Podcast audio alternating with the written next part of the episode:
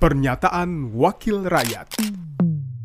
Pernyataan Andreas Hugo Pereira, anggota Komisi 10 DPR RI, fraksi PD Perjuangan, daerah pemilihan Nusa Tenggara Timur 1, saat rapat kerja Komisi 10 DPR RI dengan Menteri Pendidikan, Kebudayaan, Riset dan Teknologi RI terkait evaluasi program kerja tahun anggaran 2021 persiapan program kerja tahun anggaran 2022, tindak lanjut panja ketika honorer menjadi ASN, membahas isu-isu aktual lainnya, Rabu 19 Januari 2022. Ini di luar apa yang tadi dibicarakan, tapi pernah saya sampaikan di dalam rapat panja yang berkaitan dengan biaya akreditasi.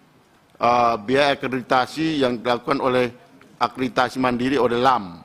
Kami minta dan usulkan supaya akreditasi perguruan tinggi swasta ini uh, mengenai biayanya ini ditanggung oleh negara, Pak Menteri.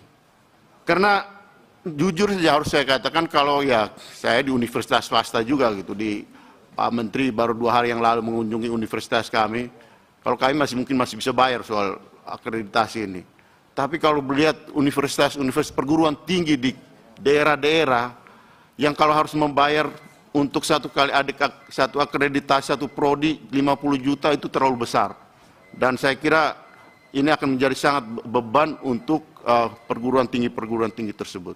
Oleh karena itu kita minta supaya mengenai biaya ini ditanggung oleh negara.